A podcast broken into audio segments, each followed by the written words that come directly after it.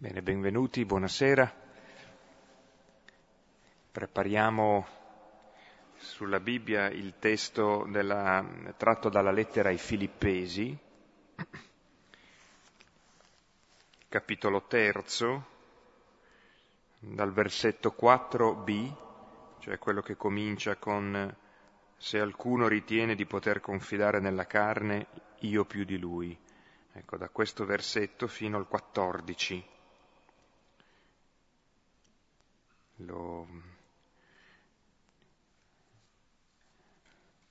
lo diciamo insieme come, come i salmi, come i cantici, come un testo che ci introduce in una, essendo una parte della memoria di Paolo, e della memoria che echeggia come tutte le memorie di Paolo, passano sempre prima o poi attraverso la pagina che leggiamo stasera. E così questo testo, che è una delle lettere in cui Paolo si apre di più e parla più di sé, eh, questa amata comunità di Filippi, eh, ecco, ci aiuterà a capire il brano del capitolo 9 degli Atti di stasera.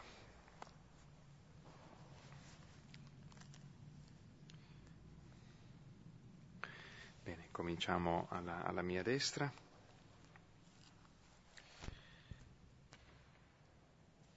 Se alcuno ritiene di poter confidare nella carne, io più di lui. Circonciso l'ottavo giorno della stirpe di Israele, della tribù di Beniamino, ebreo da ebrei, fariseo quanto alla legge quanto a zelo persecutore della Chiesa, irreprensibile quanto alla giustizia che deriva dall'osservanza della legge. Ma quello che poteva essere per me un guadagno l'ho considerato una perdita a motivo di Cristo. Anzi, tutto ormai io reputo una perdita di fronte alla sublimità della conoscenza di Cristo Gesù, mio Signore, per il quale ho lasciato perdere tutte queste cose e le considero come spazzatura, al fine di guadagnare Cristo. E di essere trovato in Lui non con una mia giustizia derivante dalla legge, ma con quella che deriva dalla fede in Cristo cioè con la giustizia che deriva da Dio basata sulla fede. E questo perché io possa conoscere Lui, la potenza della sua risurrezione, la partecipazione alle sue sofferenze, diventandogli conforme nella morte. Con la speranza di giungere alla risurrezione dei morti non però che io abbia già conquistato il premio, o sia ormai arrivato alla perfezione. Solo mi sforzo di correre per conquistarlo, perché anch'io sono stato conquistato da Gesù Cristo. Fratelli, io non ritengo ancora di esservi giunto, questo soltanto so dimentico del passato e proteso verso il futuro, corro verso la meta per arrivare al premio che Dio ci chiama a ricevere lassù, in Cristo Gesù. Gloria al Padre, al Figlio e allo Spirito Santo. Come era nel principio, ora e sempre, nei secoli dei secoli. Amen. Abbiamo appena letto che Pietro è stato conquistato da Cristo Gesù e allora anche lui corre per conquistarlo. E stasera vedremo come è venuta questa conquista. E è un testo fondamentale, sembra che quasi Luca voleva arrivare qui, anzi certamente voleva arrivare qui perché poi il protagonista del Vangelo sarà esattamente Paolo, e Paolo è amico e compagno di Luca ed è il prototipo degli apostoli. Ancora adesso quando diciamo l'apostolo intendiamo Paolo, lui che non ha visto Gesù nella carne prima, è l'apostolo, colui che ha portato il Vangelo a tutti, colui che ha compreso il mistero nascosto dall'eternità che Pietro stenta sempre a capire e che lui l'ha capito subito, folgorato in un istante. E l'ha capito grazie alla sua esperienza di persecutore, cioè che è amato non perché è buono e bravo, come pretendeva di esserlo, ma perché lui perseguitava Gesù e Gesù ha dato la vita per lui. E allora ha capito che l'ha data per tutti. Ed è quello che ha aperto teoricamente in modo molto lucido nella lettera ai Galati in polemica con molti altri, e anche al Concilio di Gerusalemme, è quello che ha aperto il mondo alla verità del Vangelo o alla libertà dei figli, che consiste in questo, che, padre, che Dio è padre veramente di tutti. Perché Gesù il figlio si è fatto ultimo di tutti, fratello di tutti e quindi il cristianesimo è per tutti il luogo dell'amore del Padre e quindi la libertà della legge e quindi il compimento della legge, è il compimento della promessa ad Abramo che era benedire nella discendenza di Abramo che è Cristo l'universo intero. Quindi è il grande disegno di Dio di essere tutto in tutti e questo lo scopre Paolo in questa folgorazione. E per avere l'idea di questo testo mi ricordo che credo 5-6 anni fa in agosto eh, c'era stata una, una stella cadente, una meteorite, che si era infiammata come una palla nel cielo, eravamo su a Selva nella conca delle Odle, si vedeva il Sassolungo, tutto il Sella, l'Alpe di Susi, l'Antermoia, tutta la cerchia, è andato appunto quella palla di fuoco per, come un flash ha illuminato di una luce assoluta, come fosse più del sole ma bianca, tutte le montagne in lontananza si vedeva, nella notte. Ecco, e qui Paolo, nella notte del mondo, in questa folgorazione, ha visto davvero tutta la bellezza di Dio e di Cristo, in un istante. E capisco che è vero, siamo rimasti lì tutti estasiati qualche secondo a vedere, si vedeva tutto come non ho mai visto, nella notte. E questa nella notte Paolo ha avuto questa, nella notte della cecità, ha avuto questa luce che poi lo lascerà un po' cieco. Ma adesso leggiamo il testo ed è un testo che è ripetuto tre volte negli Atti degli Apostoli. Qui come narrazione, che sta all'inizio, poi quando Paolo va verso Gerusalemme al capitolo 22, dove dovrà poi, dove è stato ucciso Gesù, lo ripete e quando poi da, deve partire per Roma, il capitolo 26, lo ripete ancora. Ed è strano che un autore raffinato come Luca che evita i doppioni qui fa un triplone. Perché questa è la memoria fondamentale di Paolo e il luogo genetico stesso della, della comprensione del cristianesimo nella sua universalità per tutti. E allora in tutti i momenti decisivi ci ritorna. E se poi uno legge le lettere di Paolo, costantemente ritorna sempre su questa esperienza e le vedremo in seguito. Abbiamo visto questo ai Filippesi, quello che ha detto, no? Ma vedremo, adesso leggiamo il testo e poi entriamo in contemplazione di questo testo. Capitolo 9, dal versetto 1 al versetto 19a.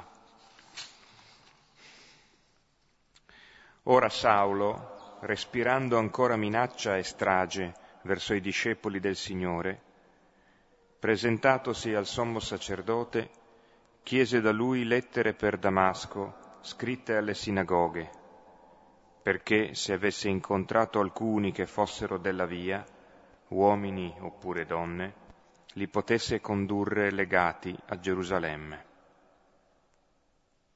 Ora nell'andare avvenne che avvicinandosi egli a Damasco, all'improvviso gli sfolgorò intorno luce dal cielo e caduto a terra udì una voce che gli diceva, Saulo, Saulo, perché mi perseguiti?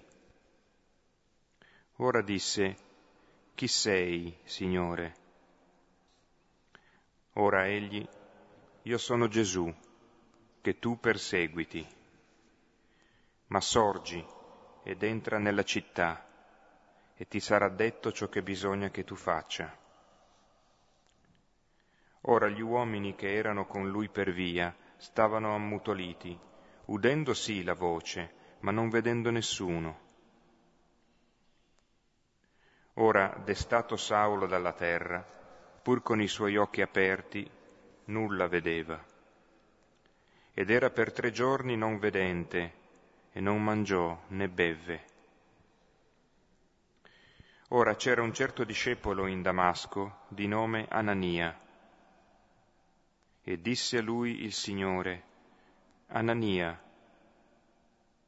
Ora egli disse, Eccomi, Signore. Ora il Signore disse a lui, Sorgi e va alla strada chiamata diritta, e cerca in casa di Giuda Saulo, chiamato di Tarso.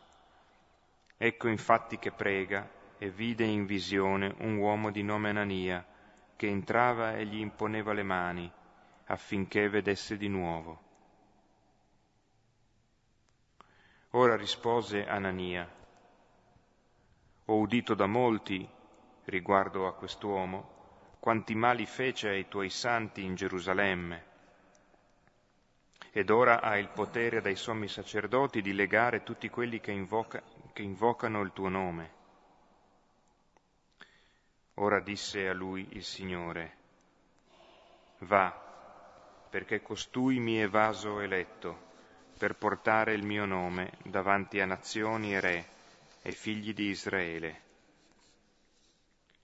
Io infatti gli mostrerò quante cose bisogna che egli patisca per il mio nome. Ora andò Anania ed entrò nella casa e imposte le mani disse, Saulo, fratello, il Signore mi ha inviato, Gesù, che fu visto da te sulla via per la quale venivi perché tu veda di nuovo e sia riempito di Spirito Santo.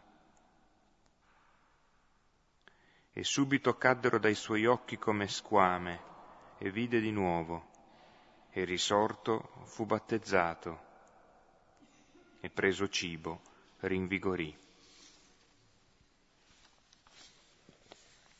Ecco, il testo lo dividiamo in due parti, anche se le scene sono tre primi nove versetti è l'esperienza fondante di Paolo, chiamato Saulo, in, eh, che sarebbe la grecizzazione del nome Shaul, e però Gesù non lo chiama Saulo, poi sarà chiamato anche Paolo di solito, ma lo chiama Shaul col suo nome proprio aramaico.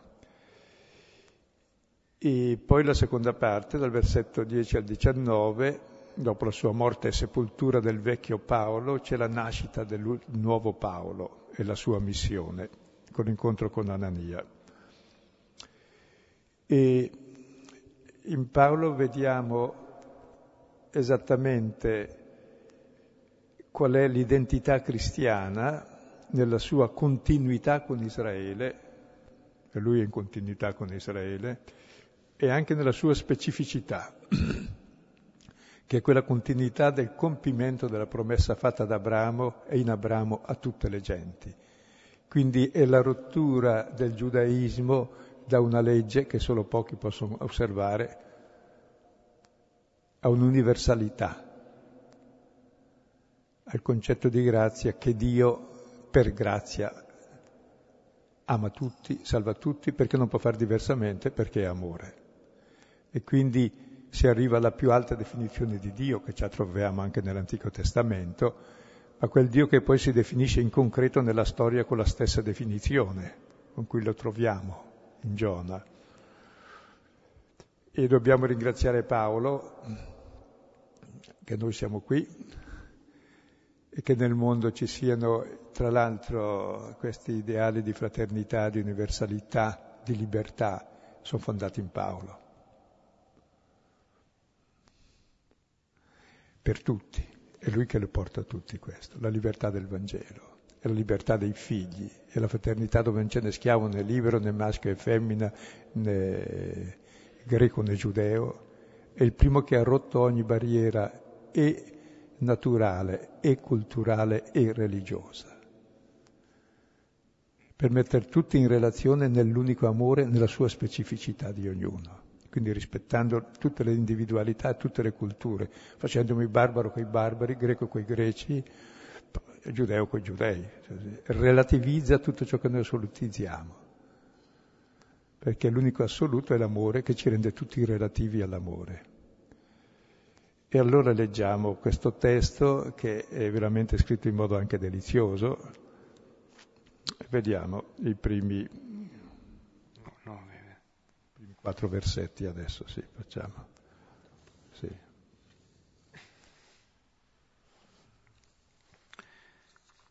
Ora Saulo, respirando ancora minaccia e strage verso i discepoli del Signore, presentatosi al sommo sacerdote, chiese da lui lettere per Damasco, scritte alle sinagoghe, perché se avesse incontrato alcuni che fossero della via, uomini oppure donne, li potesse condurre legati a Gerusalemme.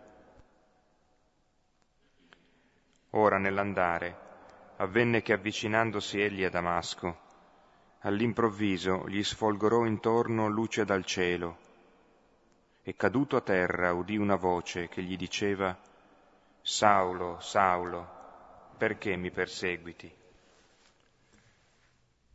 Ecco, all'inizio si parla di Saulo, alla fine però il testo non dice Saulo ma Shaul, Shaul anche in greco. E, Saulo l'abbiamo già trovato, è il frutto maturo di Stefano. Quando uccidono Stefano lui sta lì a custodire i mantelli e approvava la sua uccisione. E poi subito dopo, capitolo ottavo, versetto terzo, si dice che cerca di distruggere la Chiesa. Il suo scopo è diventato unico. Avendo visto che è riuscito con Stefano a fare qualcosa, tra l'altro ricordate che i, quelli che hanno ucciso Gesù ereditano da Gesù le vesti e il mantello, la tunica e il mantello. Bene, lui sarà quello che erediterà il mantello di, di Stefano. Cioè la vera eredità dell'evangelizzatore la coglie Paolo, per cui Paolo nasce realmente dal martirio di Stefano, è già collegato lì. E si dice, eh, si dice respirando, il testo greco non dice respirando, ma inspirando minaccia e strage, perché uno vive dell'aria che mette dentro e l'aria, la sua vita che mette dentro è la minaccia e la strage contro i discepoli di Gesù. Lui vive per ammazzarli, ma non per cattiveria, per zelo l'abbiamo visto, per zelo di Dio, perché questi distruggono la religione dei padri. Questi distruggono tutta la sua cultura nella quale lui era il più bravo, perché era stato discepolo di Gamaliele, che è il grande fondatore del giudaismo, il più grande maestro che ci sia stato, no? che forse era anche cristiano, che difenderà poi, ha difeso anche gli apostoli. E il motivo della sua vita è distruggere, perché, oh, lui è ebreo, figlio di ebrei, colpito di ripuro, della tribù di Beniamino, si chiama Shaul come il primo re che anche lui è di Beniamino, e poi ha avuto i migliori maestri, e poi lui è irreprensibile nell'osservanza della legge, più bravo di tutti gli altri, prima in scuola, ma prima anche nella vita, e primo nel far fuori i cristiani, ma per amor di Dio, non per cattiveria il suo, respira- il suo ispirare, la sua ispirazione era come farli fuori. È bello, no? Che, cioè, è come Gesù dà la sua eredità ai lontani, il primo a riconoscerlo è il centurione sulla croce che l'ha ammazzato, così il primo grande apostolo sarà quello che eh, voleva far fuori la Chiesa. Ed è bello anche pensare no, che la prima chiamata degli apostoli chiama i pescatori, chiamate qualcuno mentre pesca o mentre caccia, vi spara non è il luogo migliore per chiamare uno mentre pesca. E Matteo lo chiama mentre sta contando i soldi alla gabella, neanche lì è il momento migliore. Questo peggio ancora, mentre va per devastare mica solo a Gerusalemme dove già ci ha pensato, ma addirittura adesso vuole arrivare a Damasco, comincia a esportare la persecuzione all'estero, in modo da distruggerli sul nascere dappertutto, quindi una cosa organizzatissima. E si va a dare l'autorizzazione dal sommo sacerdote per scritto per tutte le sinagoghe perché se avesse incontrato quelli che sono della via, il cristianesimo è chiamato la via, è molto bello, sia perché tutti gli atti degli apostoli è un cammino fino all'estremità della terra, sia perché non è una dottrina, non è una morale, non è una legge, non è una parola, è un cammino, è uno stile di vita che però cammina costantemente e si diffonde dappertutto ed è bello anche il nome di via. Il suo scopo era condurli legati a Gerusalemme che facessero la fine di Gesù e di Stefano. Volete proprio essere suoi discepoli, siatelo fino in fondo. Forse intanto notiamo che credo che è la prima volta no, che si parla di una comunità di eh, cristiani oppure di seguaci della via a Damasco dunque il cristianesimo, comunque l'annuncio di Gesù si era diffuso già eh, oltre i confini di Israele, diciamo, o di quello che nelle cartine del Tempio era la Palestina. Ecco, quindi... Siamo all'inizio, siamo, deve essere l'anno 35-36 pressappoco, sì. E tra l'altro senza questo avvenimento eh, lui era fanatico, ma non perché fosse, probabilmente perché lui era un giudeo, ma all'estero, quindi un ellenista, di grande cultura greca tra l'altro. E lì a Tarso, dove lui è nato, ci sono stati anche tra i più grandi retori, anche il maestro di Cicerone, se non sbaglio, quindi ha frequentato le migliori scuole in assoluto e però era super conservatore perché chi è lontano probabilmente diventa più duro nel difendere la propria identità in mezzo al mondo pagano. Per cui era la persona che assolutamente mai si sarebbe fatto cristiano, anzi diceva lui stesso, l'abbiamo letto, io per zelo ero persecutore della Chiesa. E adesso guardiamo cosa avviene. Mentre va, all'improvviso, gli sfolgorò intorno la luce dal cielo. Ecco, questo sfolgorare eh, viene fuori in Luca nella trasfigurazione, eh, che Gesù e le sue vesti sfolgoravano. Sfolgoravano vuol dire che emettono folgori, una luce con tuono potente luce e tuono che si scarica a terra mentre il lampo rimane in cielo, tra le nuvole. È molto bello perché allude alla trasfigurazione, mentre quando andrà verso Gerusalemme usa un'altra parola quasi uguale che è rifulgere, luccicare all'intorno, come si usa nella nascita di Gesù. Quando appaiono gli angeli e i pastori vedono una grande luce che rifulge e poi gli dicono andate a vedere chi è il Signore, appena nato. Ed è bello, mentre, eh, mentre qui è la trasfigurazione di Paolo, quindi il principio del cammino verso Gerusalemme, il Natale già anticipo della passione, perché il giorno Natale è quello della morte. E Paolo quando va a Gerusalemme si usa la stessa parola che Luca usa nella nascita di Gesù e questa folgore lo avvolge di luce e cade a terra. Ecco, viene la luce dal cielo, lui cade a terra, cade a terra da che cosa? Adesso c'è una voce, Shaul, Shaul, Shaul, perché mi perseguiti?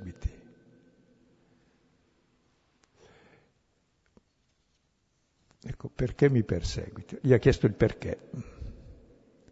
Perché il vero problema è quello del perché, perché lui perseguitava per amore di Dio, oltretutto. E cosa avrà capito qui Paolo? Bene, qui ha capito il tutto della sua vita. E vediamo dalla risposta. Innanzitutto capisce una cosa, che il Gesù che perseguita è vivo, non è quello morto che si identifica con i suoi discepoli, che è presente in tutti gli uomini che credono in lui e adesso è presente anche in lui, che era quello che voleva ucciderli tutti, per chiamare anche lui alla vita. Quindi deve essere stata una luce così potente perché la risposta, vediamo la risposta, è subito.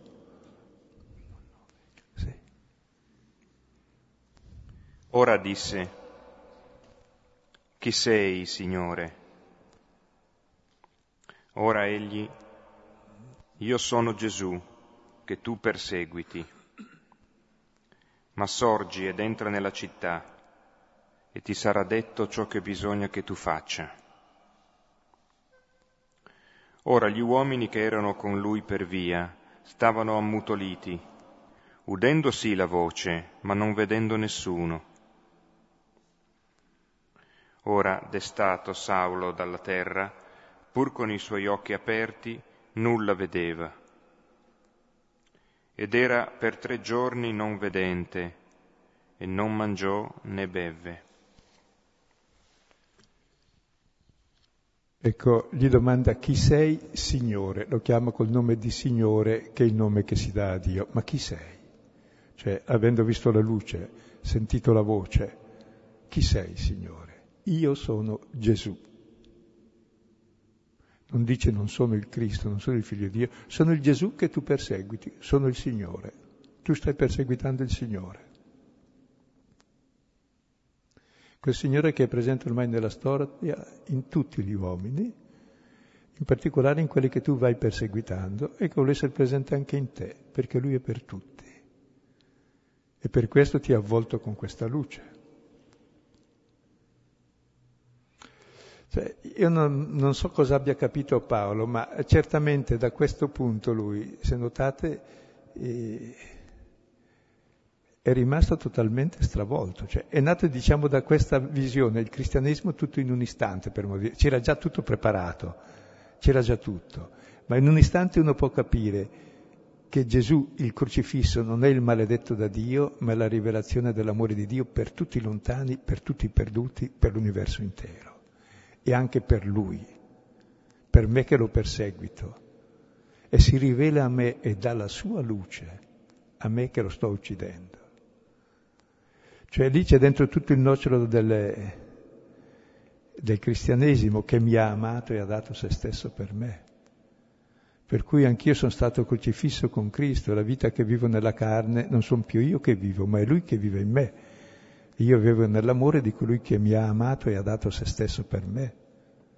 E la mia vita è Lui, perché Lui ha dato la vita per me.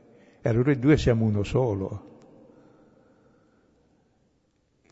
Cioè, direi tutte le lettere di Paolo e tutto il ministero di Paolo e la comprensione sublime del mistero di Dio che gli altri apostoli non hanno avuto mai così lucido e così conseguente sempre anche nella prassi, scaturisce da questa esperienza. Io sono lì che lo perseguito e mi accorgo all'improvviso che lui invece è morto e dà la vita per me e mi ama di amore eterno, mi ha eletto per annunciare a tutti i perduti, a tutti i persecutori, che Lui è per tutti.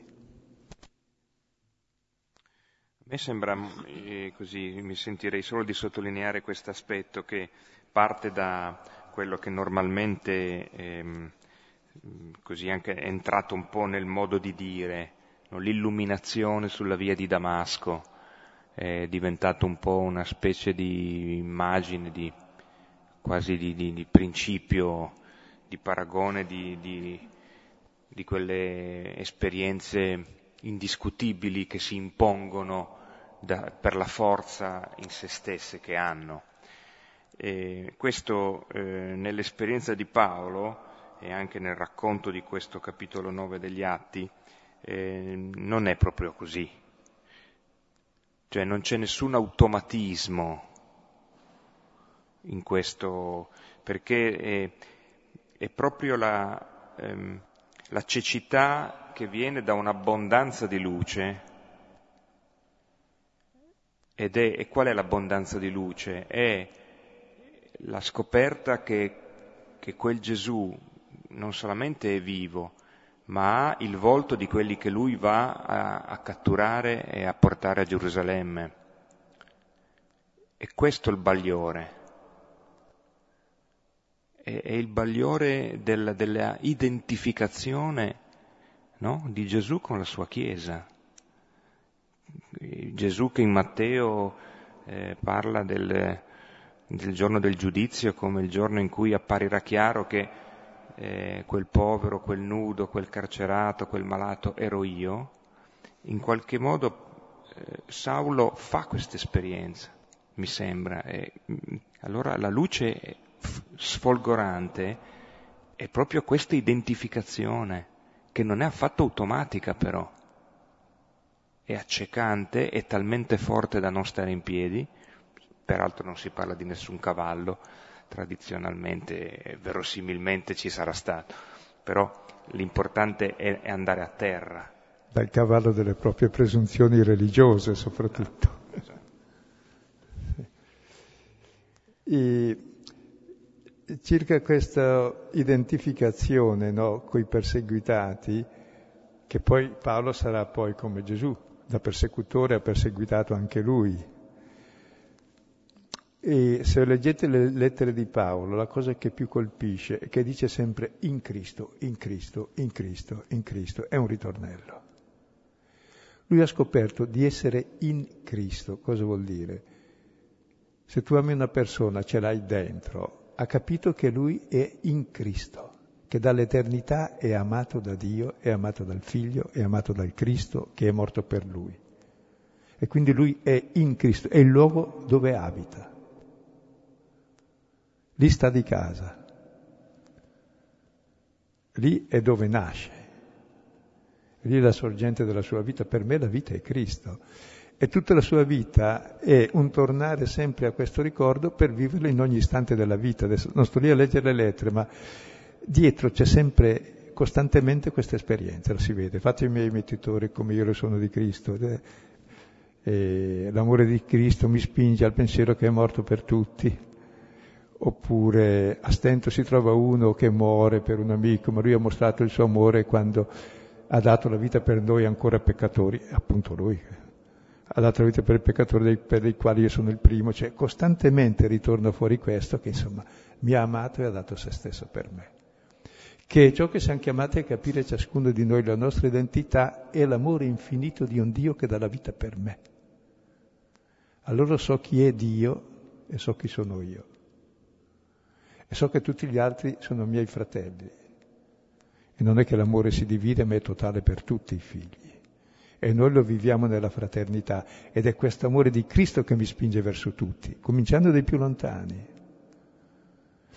E, e voi notate che questi sono i temi ricorrenti in tutte le lettere e in tutta la sua vita e in tutto il suo cammino che è descritto negli atti e nelle lettere e che gli occupa tutto il pensiero. Ma, ma, non è che lo occupa in modo ossessivo, togliendogli la libertà, ma liberandolo e aprendolo a tutte le realtà.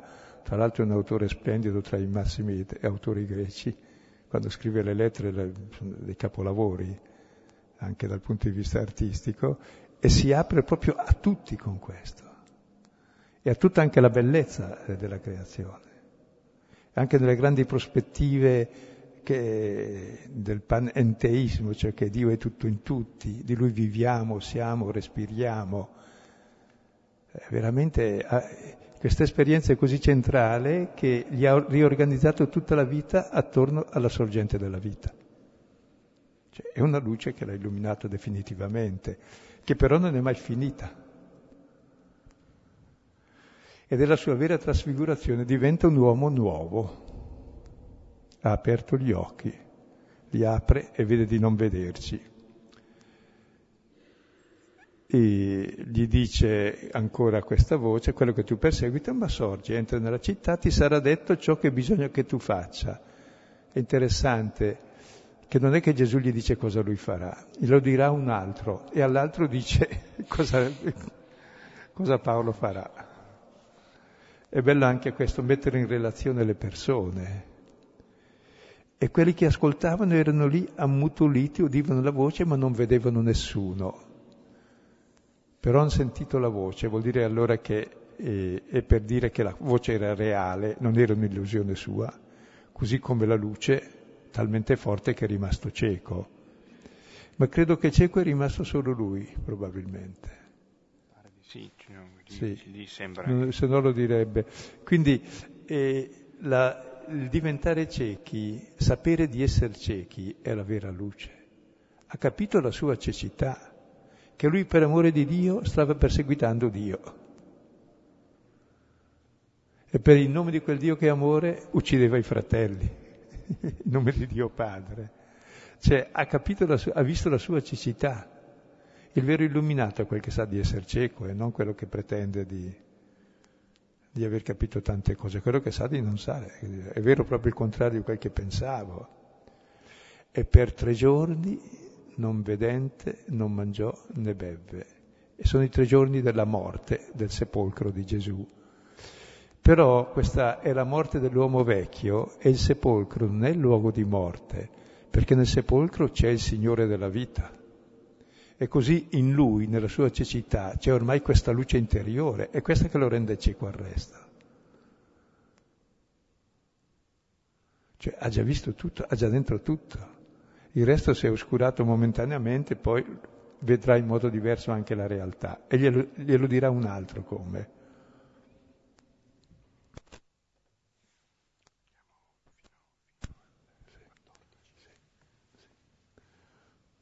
Ora c'era un certo discepolo in Damasco, di nome Anania,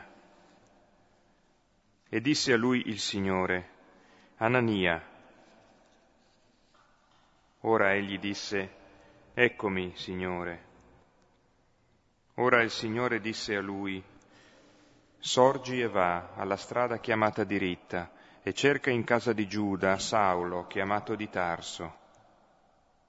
Ecco infatti che prega e vide in visione un uomo di nome Anania che entrava e gli imponeva le mani affinché vedesse di nuovo.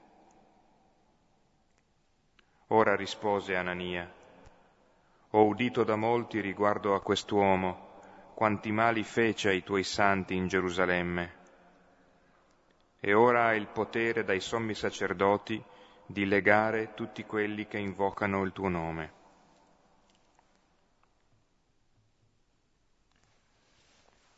Adesso esce Anania e vuol dire Dio è misericordia.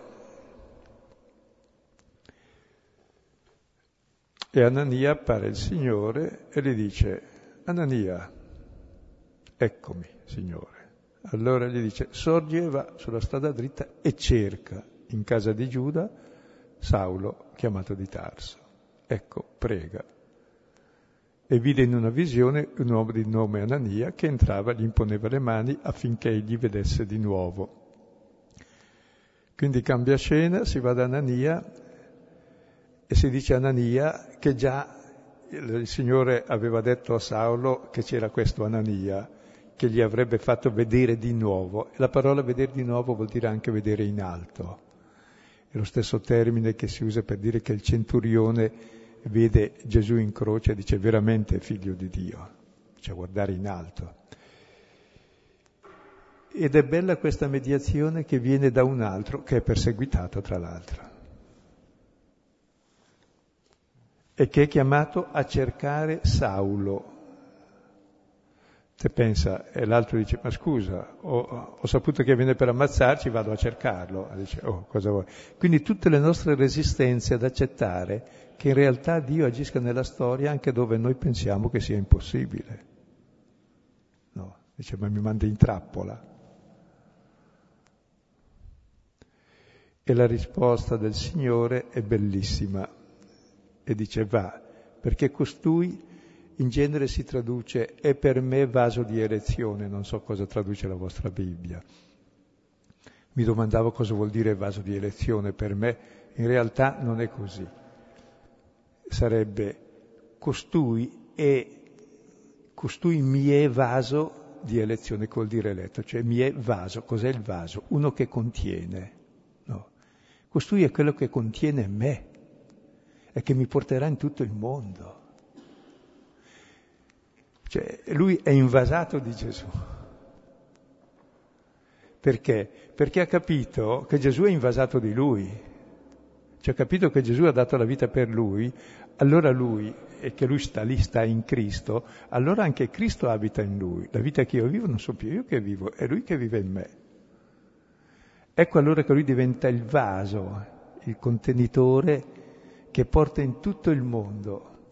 Il vaso è anche sinonimo di corpo in genere, no? Ecco, è quel corpo che nella sua carne diventa come Cristo e porta Cristo al mondo. Perché? Perché è invasato, perché ha capito che, lui, che il Signore è invasato di lui. Cioè la comprensione della reciprocità d'amore tra Dio e uomo, che in Paolo viene fortissima ed è per questo anche che dice, ma cioè, se uno vuole sposarsi si sposi, si è sempre libero. Però dice, anche se siete come me va benissimo, perché ormai siamo tutti sposati e lo sposo è lui.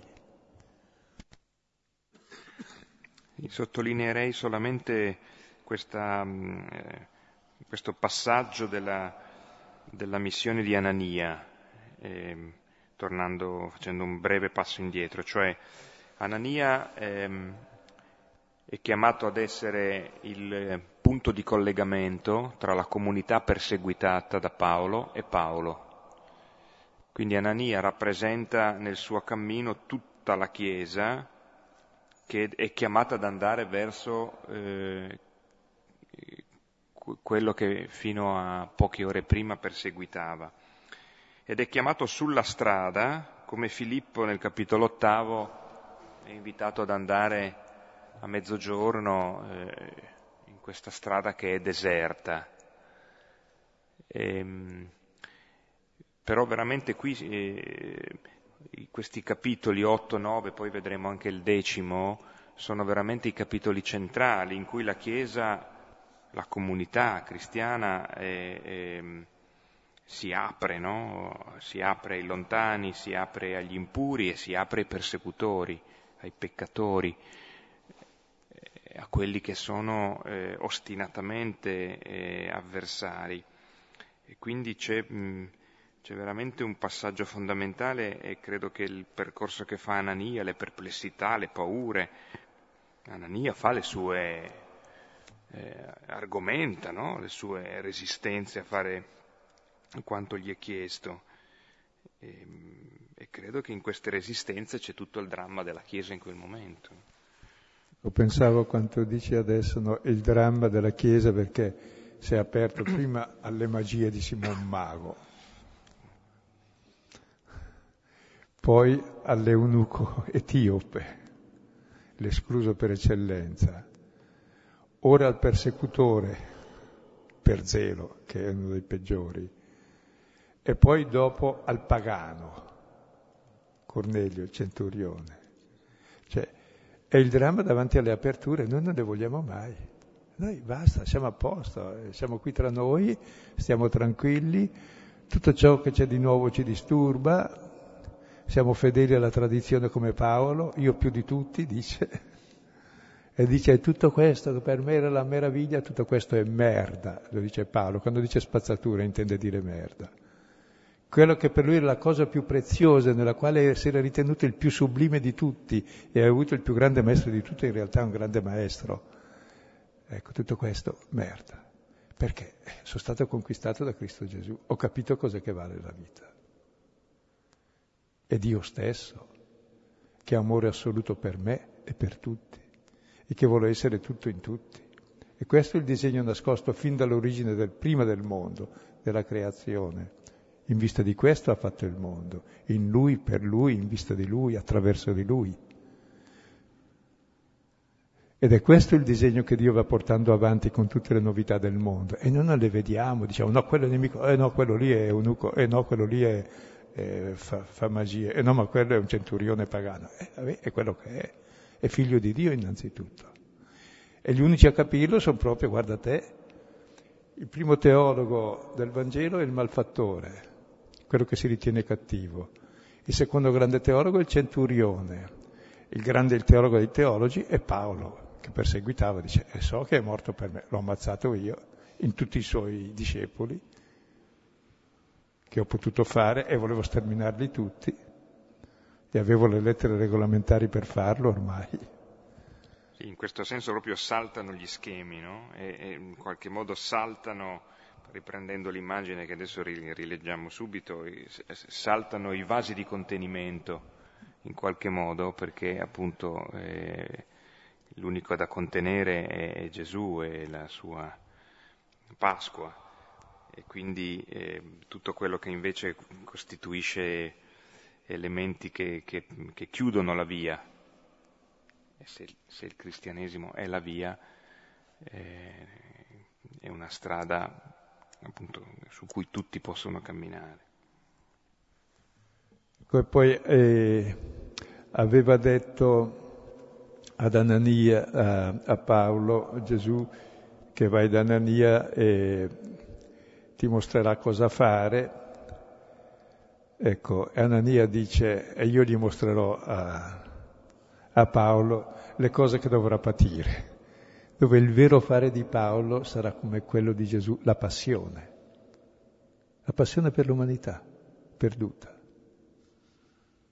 Il vero fare è questa passione.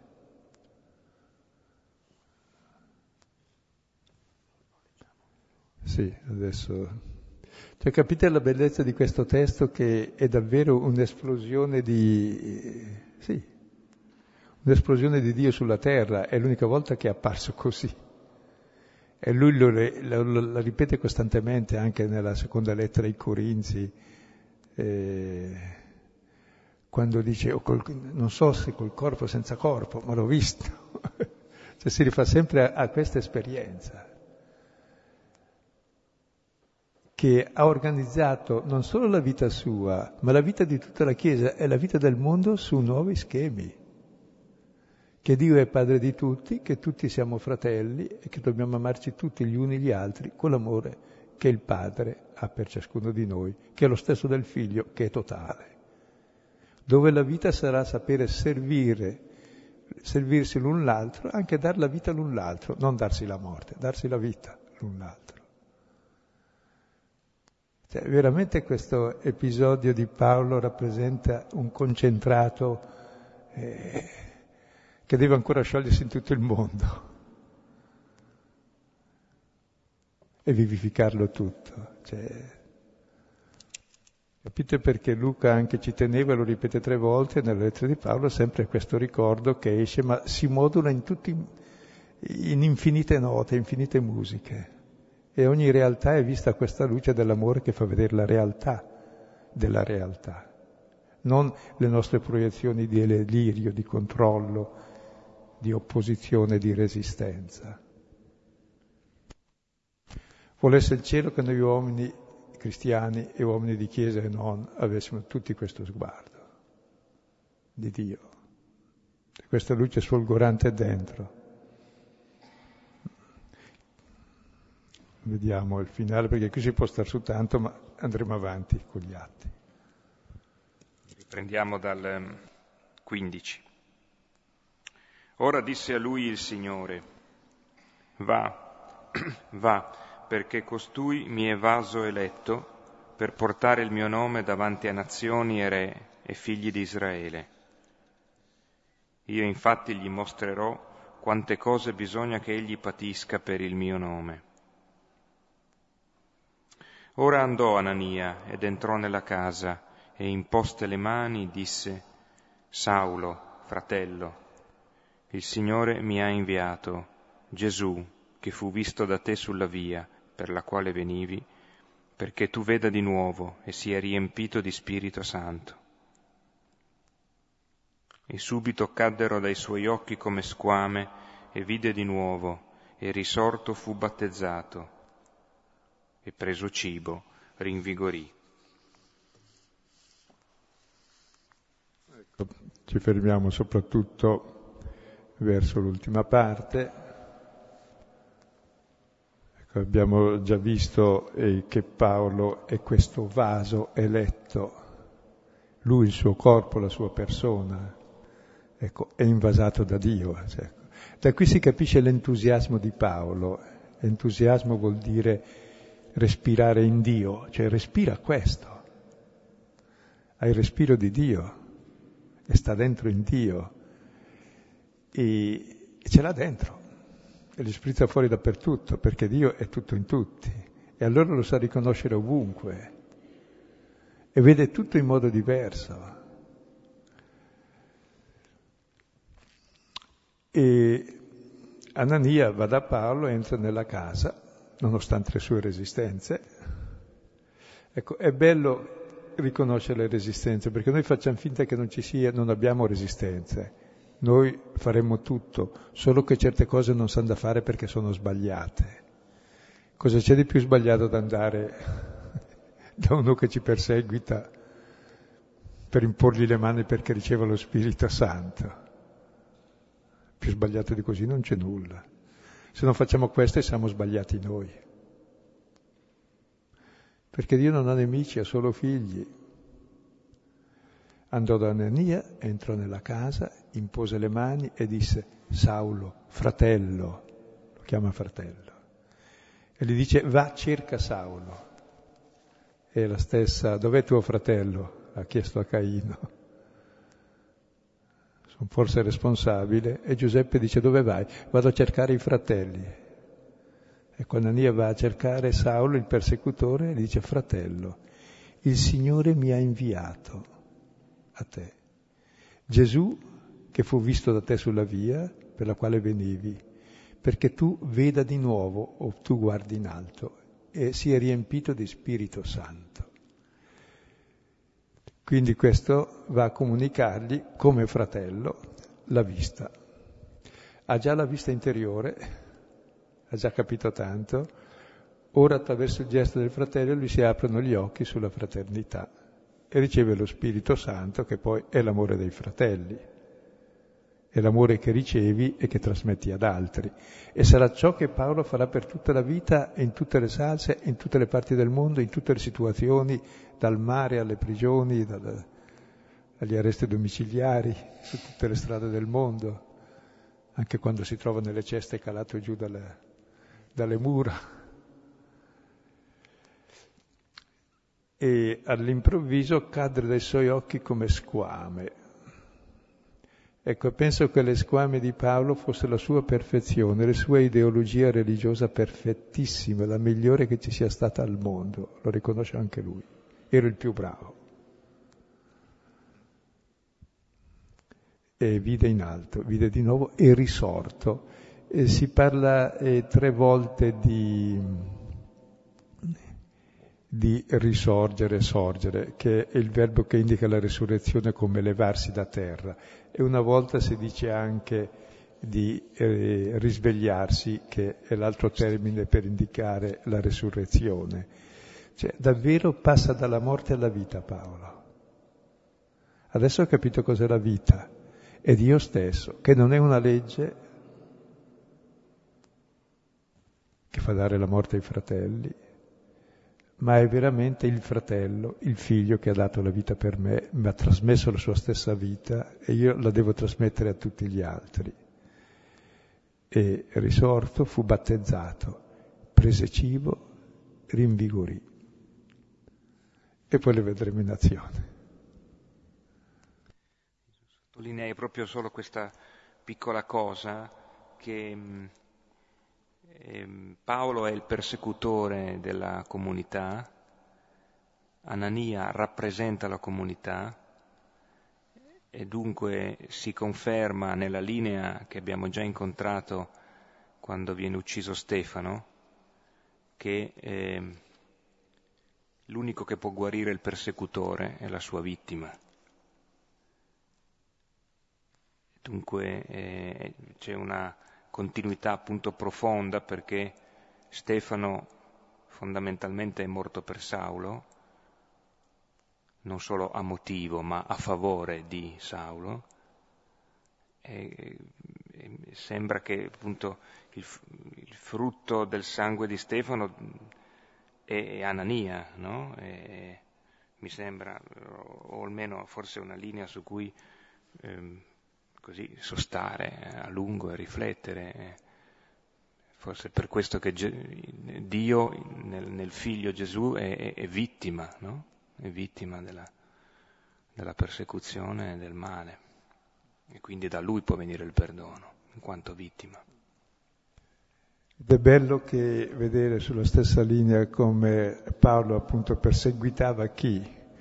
L'agnello di Dio che porta il peccato del mondo, cioè perseguitava l'agnello innocente, colui che portava su di sé il male di chi perseguita. Era il macellaio in fondo.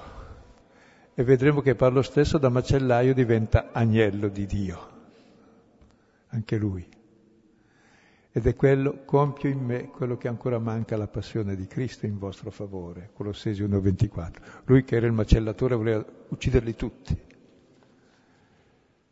Ecco, in parlo davvero Dio raggiunge il suo capolavoro. Eh.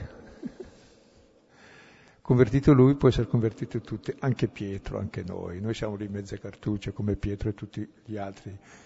Paolo no, eh, ha già conquistato il massimo. Ed è per questo che appunto Paolo rappresenta quell'apertura assoluta del Vangelo che non si può più chiudere, tappare e mettere in sacrestia in nessuna chiesa, è sempre sulle strade.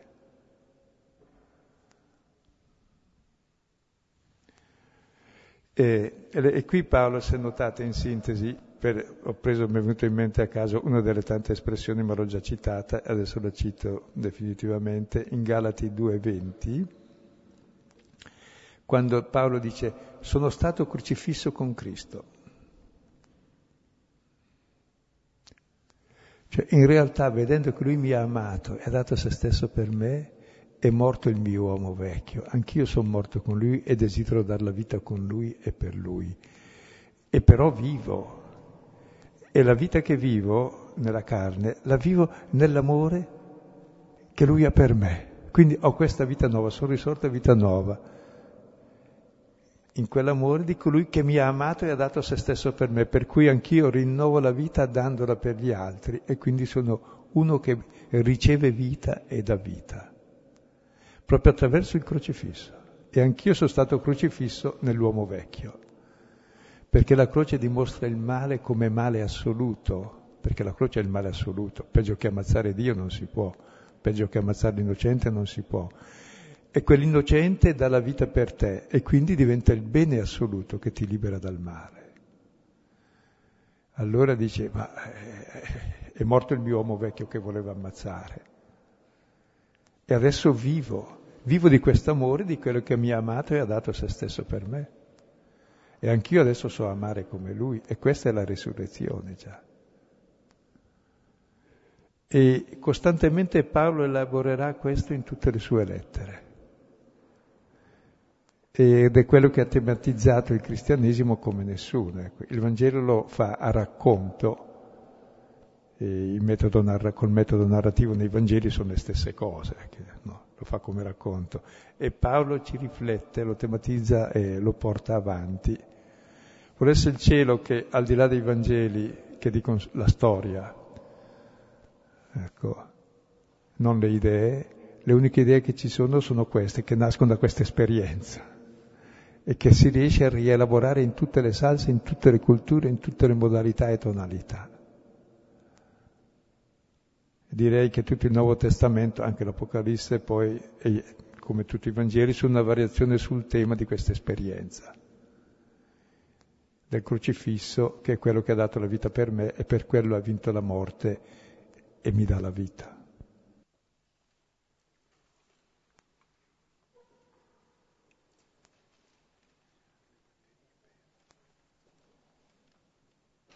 Ecco allora spazio per momenti di risonanza, di domande o di vostre considerazioni e riflessioni.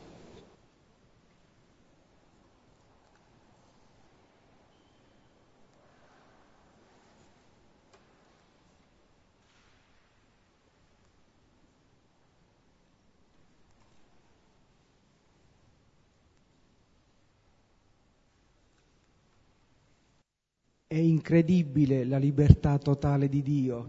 Mi ha sempre stupito il fatto che se io pe- penso fossi stato uno degli apostoli, uno dei dodici, sarei stato, come dire, un po' invidioso. Nel senso, mi spiego meglio. Gli apostoli hanno mangiato, bevuto con Cristo, vissuto con Cristo. Si vedono arrivare una persona che era quello che era, che vanta, come dice poi nella lettera ai Corinzi, delle pretese pari alle loro, cioè io, cioè la libertà di Dio è incredibile, di scegliere chi vuole, quando vuole e dove vuole, le persone che, che, che decide. Cioè, mi ha sempre stupito cioè, di questo passo, mi stupisce la libertà assoluta di Dio di rivolgersi agli uomini in tutti eh, i vari ruoli, diciamo così. E poi mi stupisce il fatto che, anche se questo incontro magari è particolare e speciale, la prima cosa, il, il frutto di questo dono è ti, ti, farò sapere quanto dovrai soffrire per me. Di solito uno quando si converte o comunque ha la fede, comunque la ritrova, ha la gioia, la pace nel cuore, no, non pensa, è per alleviare le sofferenze, non per andare incontro a una sofferenza, è una cosa particolare in questo caso. Basta.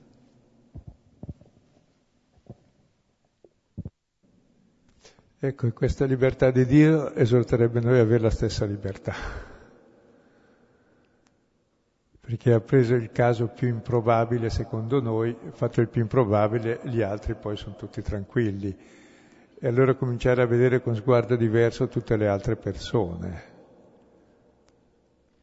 eh, con lo stesso sguardo di Dio, con la sovrana libertà dell'amore, che dove la libertà non è escludere qualcuno, ma la vera libertà è ormai abbracciare tutti in questo amore.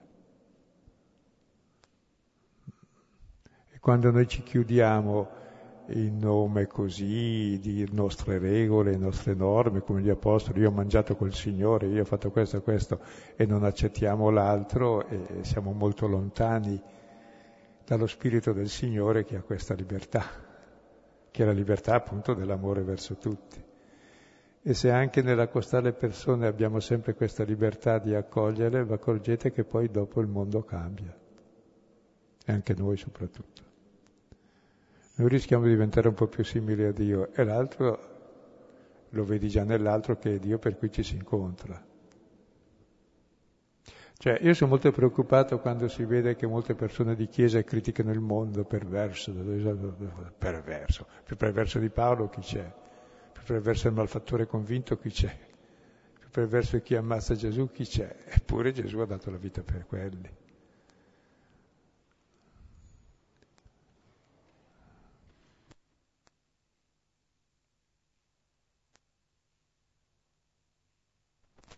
Capite proprio quanto dice Paolo, 2 Corinzi 5,14, crede quando dice agape tu Christus in che i maschi, cioè l'amore di Cristo e ci stringe dentro al pensiero che lui ha dato la vita per tutti, per cui mi spingo verso tutti con lo stesso amore, mosso da questo amore vado verso tutti gli altri, che il più lontano degli uomini è amato di questo amore infinito. E siccome ama anche me così, e questo stesso amore mi spinge verso l'altro, perché è amato anche lui così.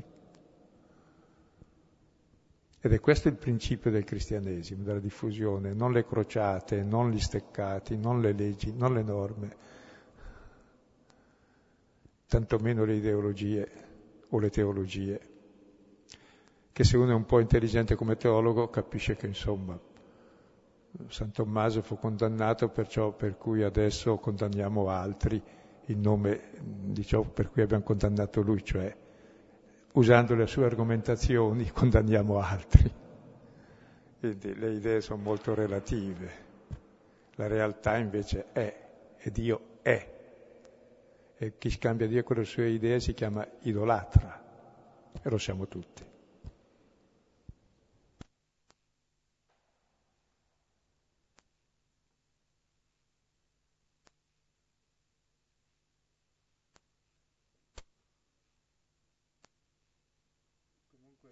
Comunque è bello se questo testo, e poi continuando così, ci apre davvero il cuore a avere un'altra visione sul mondo e anche sul cristianesimo. Cioè la conversione di Paolo è questa. Parla Paolo, sentiamo. A me è colpito uh, come si rivolge Gesù a Paolo, è perentorio, cioè non, non, è, non, ha un approccio esortativo, non gli lascia uno spazio per prendere qualche decisione, un momento di riflessione, è perentorio, lo incalza.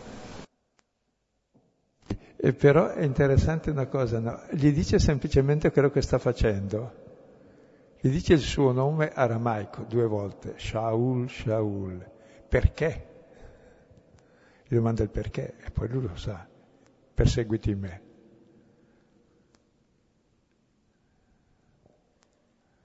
Signore, chi sei? cioè, è quell'evidenza interiore che tante volte capita davanti alla realtà.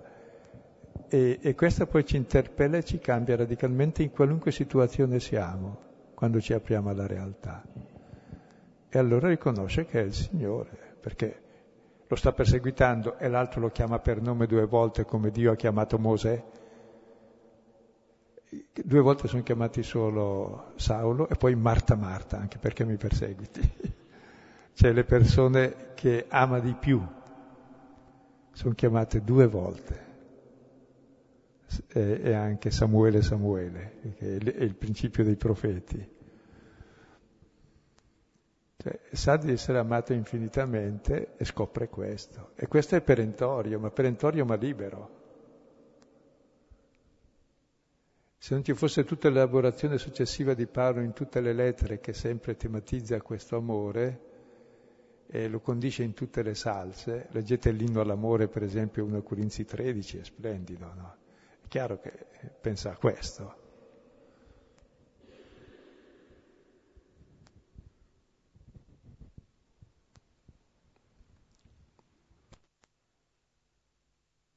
Poi vedete una folgorazione che non resta una folgorazione che brucia l'impianto, ma ha acceso in tutto il mondo un impianto che non si è più spento perché tutto il Nuovo Testamento nasce da questa intuizione che c'è nei Vangeli, tra l'altro tutti i Vangeli sono posteriori a Paolo, cioè questa teologia si è già formata prima dei Vangeli.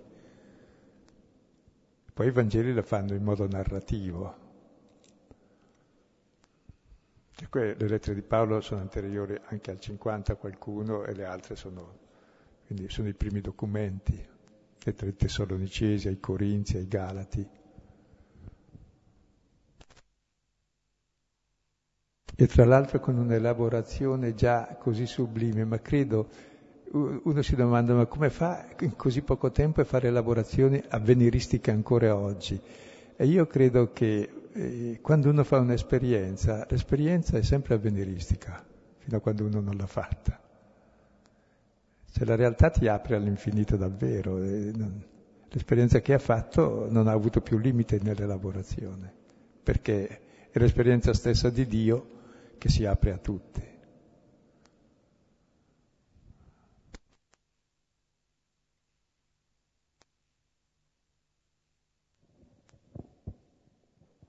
Io volevo dire magari una cosa un po' marginale, no? Certamente questa sera la figura di Paolo riempie tutto, però c'è anche quell'altra figura della mezza calzetta che ha diritto ad avere delle resistenze, che viene guidata in un qualche modo a superarle e che comunque è fondamentale perché tutto... Eh, e allora eh, c'è lo stesso amore anche per le mezze calzette, voglio dire. Perché, perché, in quel gruppo lì ci si sta meglio, ecco, ci si trova più a suo agio, ecco, ciascuno di noi, fosse io senz'altro. E grazie di questa osservazione molto bella, perché è vero, non dice a Paolo ciò che capiterà a lui, lo dice all'altra mezza calzetta che non vuole andare, però ci va e glielo dice. È un vaso di elezione per lui. È bello, sì. E questo ci fa capire che nella Chiesa, perché Paolo sarà potentissimo, però era fetentissimo. E l'altro sarà stato mezza calzetta, però un bravo uomo. e messi insieme ed è, sono stati messi insieme, ecco. se no non, non, usciva nulla di questo per sé, o almeno Dio li combina sempre.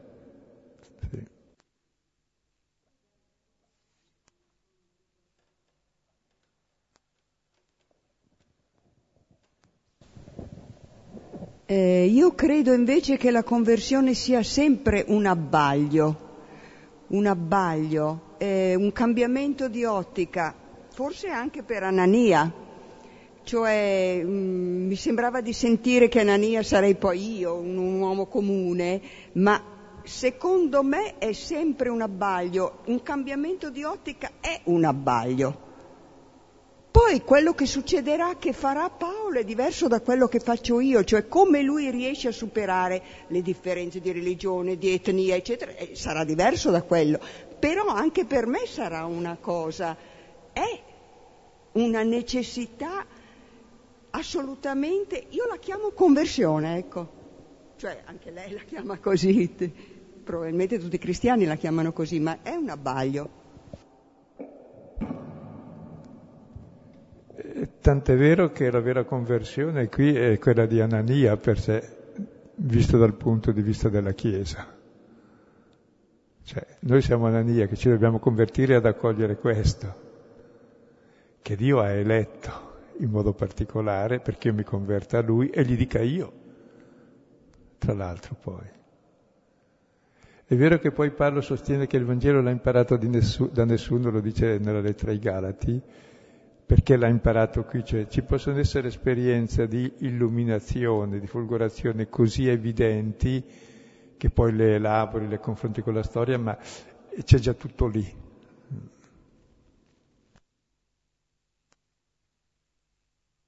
Cioè ha visto realmente il Signore Gesù e vabbè, la nostra intelligenza può fare sotto la luce del Signore anche cose molto grosse, anche improvvise. Comunque eh, continueremo adesso perché voleva arrivare a questo punto negli Atti degli Apostoli per cambiare un po' registro e cominciare davvero ad aprire fuori da Gerusalemme e comincia ad aprirlo proprio il persecutore che va a Damasco per esportare la persecuzione, per aprire il cristianesimo ormai a tutte le genti. E ringraziamolo con un Padre nostro. Padre nostro, che sei nei cieli, sia santificato il tuo nome, venga il tuo regno, sia fatta la tua volontà, come in cielo così in terra. Dacci oggi il nostro pane quotidiano.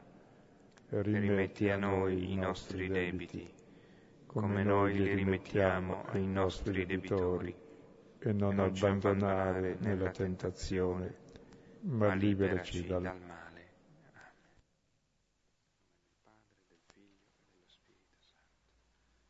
Grazie, buonanotte e arrivederci a lunedì prossimo.